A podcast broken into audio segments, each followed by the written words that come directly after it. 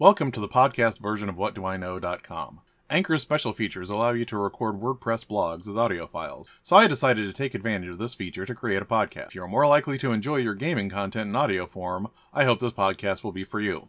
When Arcadia Issue 6 came out, I was a little busy, diving into Kingdoms and Warfare. Since I've been taking on a lot of longer reviews lately, several of which aren't out yet, Arcadia Issue 7 snuck up on me. Because of this, I'm going to look at both issues in one article. Both issues adhere to the usual three article structure that has become the default for the magazine. Arcadia issue 6 is 41 pages, and Arcadia issue 7 is 36 pages long. The following articles are in each issue. Arcadia issue 6. The Grim Accord, NPCs that belong to an adventuring company that can serve as rivals to the PC's Armor of Zevelen, a multi part magic item set that, when completed, summons an evil demigod, along with some adventure hooks for introducing the armor spelunking. A fourth level adventure where PCs are hired to explore a cave system to rescue some lost children. Arcadia Issue 7.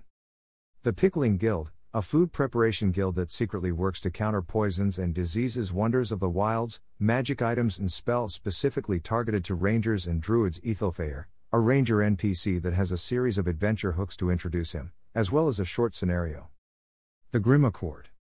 This article details a four member adventuring company. These adventurers have several things in common. They are evil, they have tragic pasts, and they have some traits that make them at least a little sympathetic. Each member is given a bond and a flaw to guide role playing them. The members include Ire Fire Touched, Halfling Sorcerer, She slash her Crix Bloodgnash, Gnoll Druid, He slash him Athlonia, Elf Fighter, She slash her Ul'Dun, Orc Rogue, He slash him. Many of the members of the Grim Accord are outcasts or have lost everyone they care about and other members of the Accord have rescued them from adversity or provided them with a purpose in life. When I mention classes like Sorcerer, Druid, Fighter, or Rogue, I don't mean that they are explicitly built by PC rules, but that they are all given signature abilities similar to class abilities, which follows the standard pattern for NPC characters in D&D 5e. There are three adventure hooks that provide a reason for your player characters to cross paths with the group, two of which include racing the Grim Accord to an objective, and another one which includes facing them across the battlefield as mercenaries for different sides. The adventuring company's headquarters gets a half page description, and in addition to the fortress, there are stats provided for the Grim Accord statistics as an organization and kingdom and warfare statistics, including organization skills, titles, and officer powers. It also provides a special unit representing their foot soldiers. I'm a big fan of rival adventuring companies, and even though they are evil, I appreciate that they are all scarred individuals with a reason to be hardened, as well as reasons for them to work together. I'm less likely to use the kingdoms and warfare stats, at least until I do some work on creating more non warfare skill checks for organizations. Armor of Zevelen. The Armor of Zevelen is a set of armor that consists of four separate pieces. Each item by itself is a legendary item that requires attunement. All the items count as a single attuned item, allowing a character to find multiple pieces of suit. If you assume the pieces are legendary because of its potential combined power, these are all potent on their own. Whenever someone attunes to one piece of the armor, they are driven to look for the other pieces. The armor includes the following pieces Zevelen's Gaze, Helmet Zevelen's Scourge, Plate Armor Zevelen's Steps, Boots Zevelen's Grasp, Gauntlets.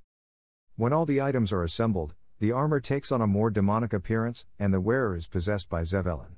There is a page of additional powers that the possessed character inherits from Zevelen.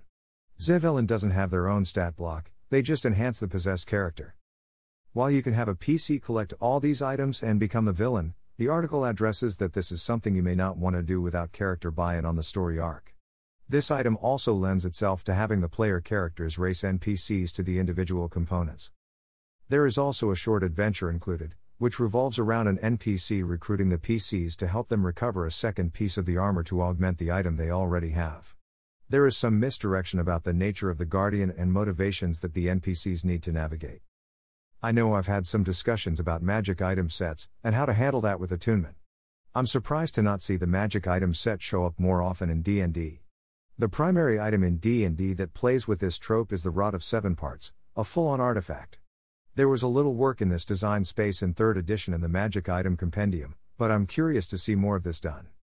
Specifically, I like this short scenario for introducing the armor set, and it could be a fun long term quest to secure and hopefully destroy or sequester the different pieces. Spelunking.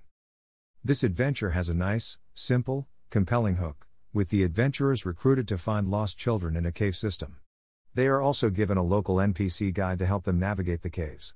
The villain is an interesting twist on a fake creature that has been twisted by events, with their new powers working as a warped mirror of their past abilities.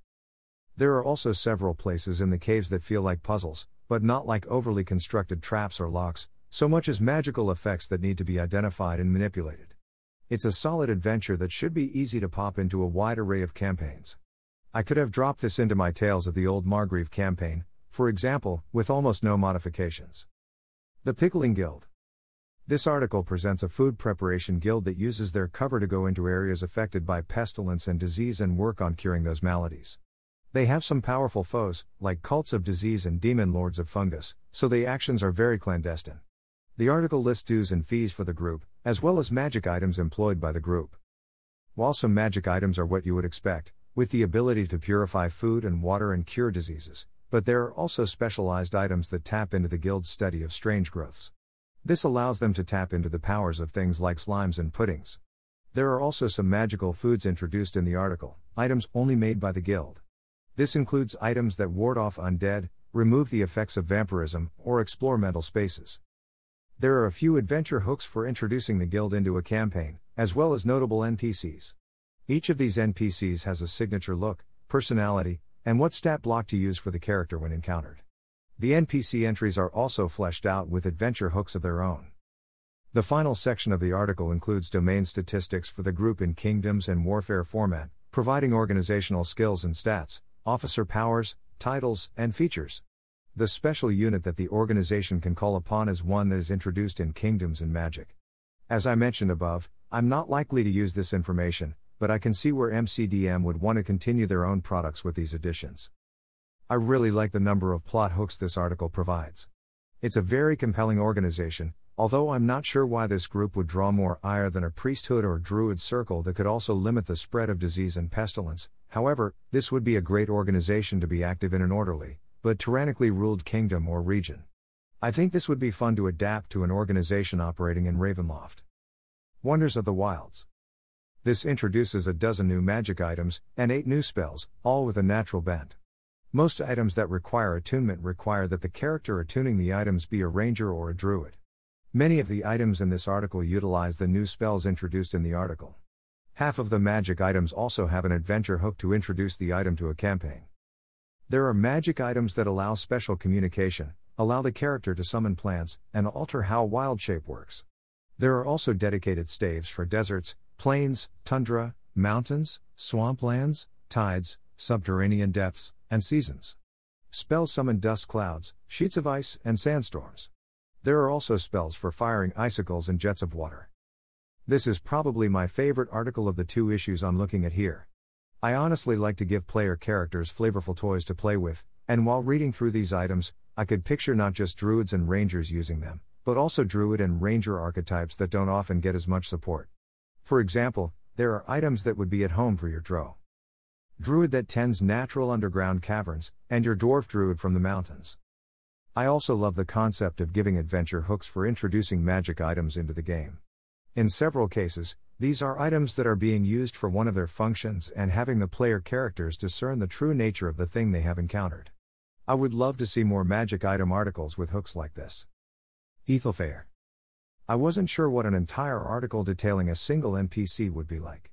After reading it, it includes the NPC stat block, 12 random ways to encounter the NPC, and quickly sketched out introductory scenario that involves helping the NPC with an ongoing rival. In addition to these sections, the article also has stats for Ethelfair as an NPC retainer using the rules from strongholds and followers. There are also some statistics for Ethelfair's own prosthetics, as well as prosthetics he can craft for other characters.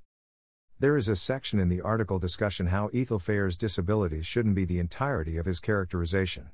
This is great advice, but I also feel that the rest of the article does a good job of making Ethelfair feel like a legendary ranger whose appearance in a story is essentially an event. There is also a sidebar giving some details and rules for having a common version of sign language for a campaign. I'm not sure if I will use Ethelfair himself in a campaign, but I really like the example of how to provide support for characters meeting an NPC with a special reputation.